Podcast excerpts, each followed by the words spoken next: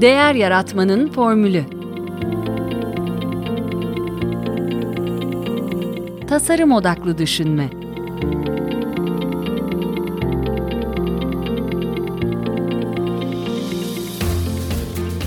Merhaba, ben Mete Yurtsever. Değer Yaratmanın Formülü podcastinin ev sahibiyim.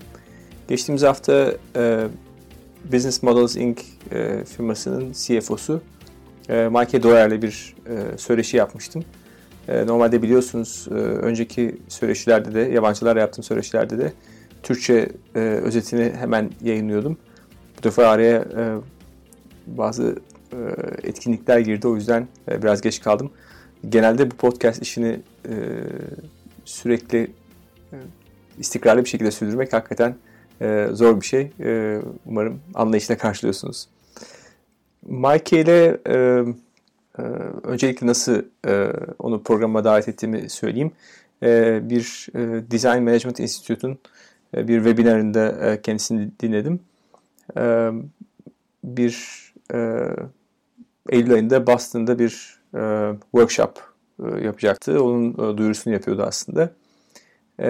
Aynı zamanda Türkiye'de, Adana'da aslında yer alan bir firmayla yaptıkları bir çalışma hakkında bir e, case anlatmıştı. O da, o da çok e, ilgimi çekmişti. Zaten şimdi bahsedeceğim. E, ve o şekilde davet etmeye karar verdim. O da sağ olsun e, ilgi gösterdi ve e, anlaştık ve bu bölüm kaydını yaptık. E, Mike e, kariyerine mali e, danışma olarak başlıyor. E, fakat son 10 yılda daha çok iş modelleri geliştirmek üzerine çalışıyor. E, çeşitli e, business school'larda bu iş modelini e, eğitimini veriyor ve startuplara mentorluk yapıyor. Konuşmamıza tabii e, öncelikle şirketin çıkarttığı bu Business Model Generation e, iş e, modeli üretimi e, kitabından e, başladık. Bu kitabı herhalde e, bilmeyen yoktur. E, bir e, girişimcilikle uğraşan veya iş modeli üzerine çalışan insanlar e, arasında. Business Model Canvas dedikleri bu iş modeli canvas'ı diye Türkçeleştirilen e, bir e, çalışma var, bir şablon var aslında. E, ve e, önce bundan başladık. Biraz bize onu anlatmasını istedim e, Mike'den. Mike de e, açık yüreklilikle dedi ki kitabı çıkartacağımız zaman e, kimse böyle bir e, hareket başlatacağını bilmiyordu açıkçası. E, 4 milyon kopyanın üzerinde satmışlar ve gerçekten uygulandığını görüyoruz firmaların, e, insanların bunu e, uyguladığını görüyoruz diyor. Değeri nasıl yaratacağını ve yakalayacağını şirket için tek sayfada oluşan bir doküman aslında.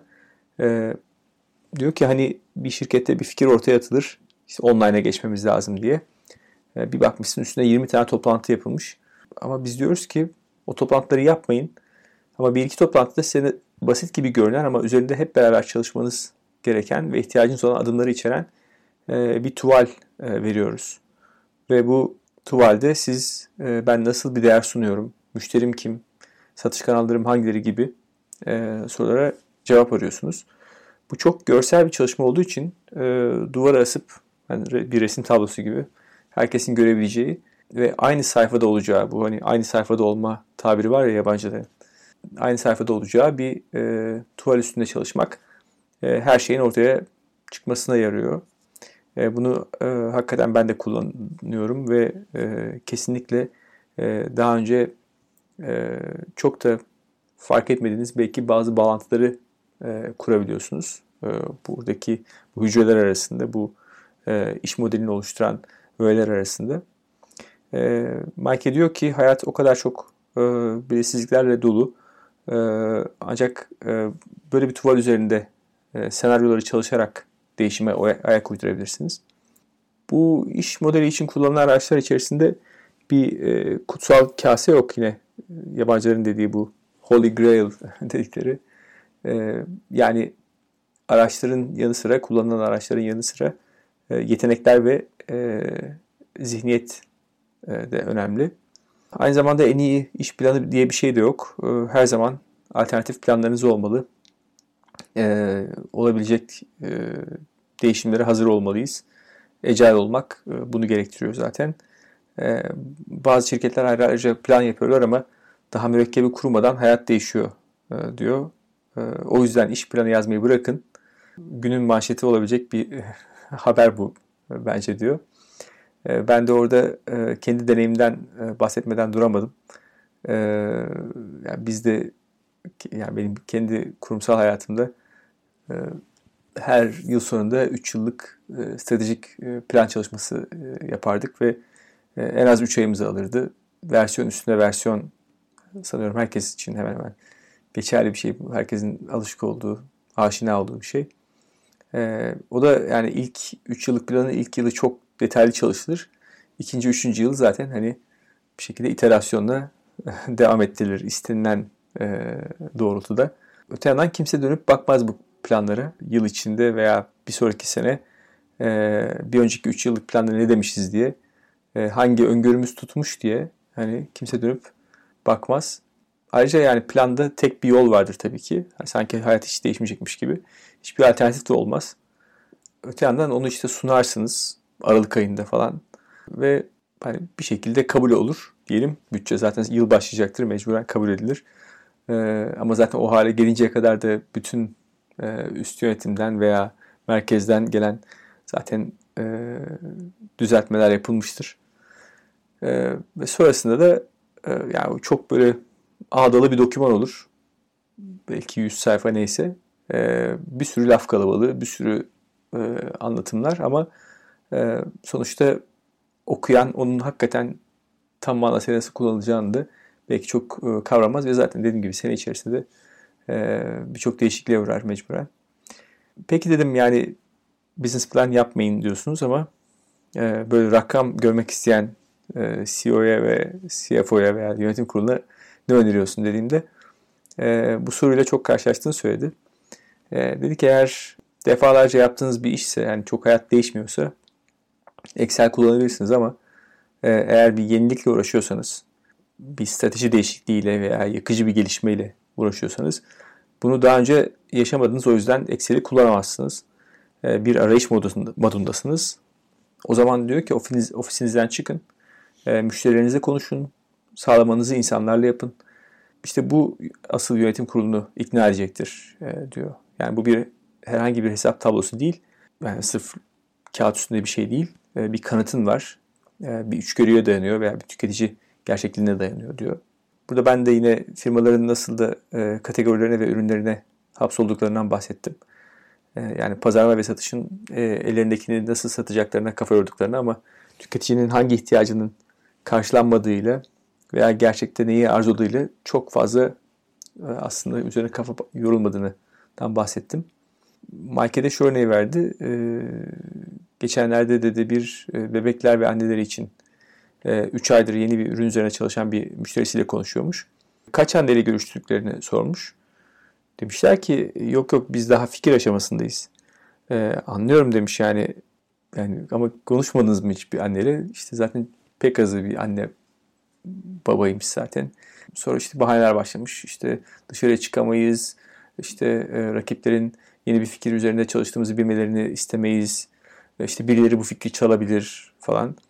E, Mike diyor ki e, pek az iyi şey ofisten çıkmadan e, masa başında bulunmuştur. Yani bu hakikaten ezberleri e, bir kenara bırakmak ve e, dışarı çıkmak ve tüketiciyle birebir konuşmak hakikaten önemli. E, sonra bu Wave'in vakasına geçtik. Bu Wave'in e, başta da söylediğim gibi bu Adana'da kurulu Pilsa aslında e, Sabancı Holding'e ait olan 2008 yılına kadar Sonra Hollandalı Wave'ine satılıyor. E, ve e, Mike'nin firması da Hollanda merkezli olduğu için o şekilde bağlantı kuruyorlar. Wave'in e, pazar payı kaybettiklerini söylüyor. Plastik e, borular pazarında liderliği geri almanın yollarını arıyor. E, o zaman da şirketin e, CEO'su ve CFO'su e, Hollandalı. Türk ekip bir e, plan sunuyor. E, diyorlar ki yeni bir fabrikaya ihtiyacımız var. Ee, Adana'dayız ve hani çok lojistik dezavantajımız var. Ee, İstanbul e, gibi e, ana bir pazara. Ve işte 60 e, milyon euroya yeni bir tesis, İstanbul'a yakın bir tesis yapmayı öneriyorlar.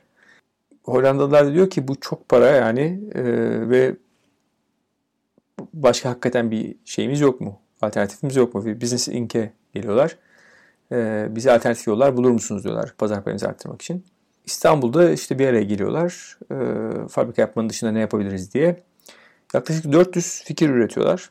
İşte online siparişten 3D e, printerlerle sipariş bazlı üretim gibi birçok fikir e, ortaya atılıyor. Sonra sahaya çıkıyorlar ve 8 haftada 400 tesisatçı 20 bayi ile görüşüyorlar ve görüyorlar ki birçok varsayımları tabii boşa çıkıyor aslında. Teknik altyapı eksikliği yüzünden otellerde bu işte akıllı telefon falan o kadar yaygın değil şeylerde de bayilerde de falan bir takım online yapılar için. Ama e, şunu da e, fark ediyorlar. Aslında bu e, online e, sipariş işi de aslında çok belki e, pazarın ruhuna çok uygun değil. Çünkü e, bayiler bir sosyalleşme görevi de görüyor. Oturup bir çay içmek, e, bir sonraki iş için e, insanlarla e, konuşmak gibi e, tabii ki fonksiyonları da var. Dolayısıyla bayiyi aradan çıkarmak da çok anlamlı değil. E, ama asıl web inceleri şoke eden durum ustaları iş başında gördükleri zaman e, ürünlerin nasıl kullanıldığına çok şaşırıyorlar. Ya diyorlar ki bu böyle kullanılmaz, o malzemeler uygulanmaz, işte kırılır, o dayanmaz falan filan diye. E, dolayısıyla e, şunu anlamışlar. Bir takım böyle uçan kaçan teknolojiler falan değil ama e, insanlara ürünümüzü nasıl kullanacaklarını öğretirsek hem e, kalite artar, e, hem hız kazanır, hem e, maliyet tasarrufu sağlamış oluruz. E, çünkü daha az kayıpla e, iş bitirilir. Ustalar da zaten hani e, bir takım talepleri e, oluyormuş. İşte biz bir takım uygulama videoları olsa diyorlarmış. İşte nasıl yaparım videoları veya işte uzmanlara direkt ulaşım imkanı gibi. O zaman demişler ki dönünce tekrar ofise biz bir okul kuralım. Bu aynı zamanda sosyalleşme ihtiyacına da hizmet eder. Ve bu akademi e, doğuyor. Geçen yıl itibariyle e, toplamda 21 bin ustaya e, ve tesisatçıya eğitim vermişler ve daha iyi bir müşteri ilişkisi e, sağlamış e, tabii okul firma ile kullanıcılar arasında e, ve asıl çarpıcı olan şey %136 gelir artışı e, sağlamış. E, ve bu akademi modelini başka 5 ülkeye daha Wavin e, taşımış ve sonuçta hani bu pazar payı kazanmak ve gelir artışı şirkete 60 milyon euro yerine sadece e, 400 bin euroya mal olmuş. Bu tabii hakikaten e, etkileyici bir e, örnek çünkü e, dediğim gibi bazen e, firmalar çok daha material, e, maddi şeyler üzerinde kafa yoruyorlar. İşte nakliyeden dolayı biz bu işi satamıyoruz, fiyatı uygun değil. E, halbuki yarattığınız değer e, o fiyatı e, kat be kat e, ödenebilir bir hale e, getirebiliyor. Son olarak e, Mike'ye değer yaratmanın e, formülünü sordum. Onun kendi tanımını sordum. Ve diyor ki e, e, tabii ofisten çıkmak lazım ama e, aynı zamanda da bir çaylak zihniyetine sahip olmak gerekiyor. E, meraklı olmak, e, öğrenmeye açık olmak gerekiyor. Her şeyi bildiğinizi düşünmeyin. Zaten çoğunlukla bilemezsiniz diyor. E, ve içinde bulunduğunuz e, ekosistemin içinde yeni fikir üretmek için ihtiyacınız olan şeyler bunlar. Çaylak zihniyetine sahip olmak, meraklı olmak ve öğrenmeye açık olmak. Eğer insan odaklı pazarlama, tasarım odaklı düşünme, davranış ekonomisi gibi konular ilginizi çekiyorsa lütfen bu podcast'a abone olun. Ve dinlediğiniz bölümleri beğeniyorsanız, faydalanıyorsanız Vereceğiniz yıldızlar ve değerlendirmeler bu yayınların daha çok kişiye ulaşmasını sağlayacak ve tabii benim için de büyük bir motivasyon olacak.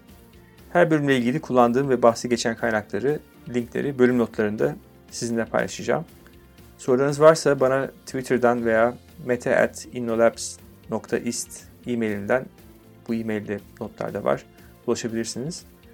Podcast'te dinlemek istediğiniz konular, başlıklar veya konuklar varsa öneri olarak bana iletirseniz çok sevinirim. Beni dinlediğiniz için teşekkür ederim. Tekrar görüşünceye dek hoşçakalın.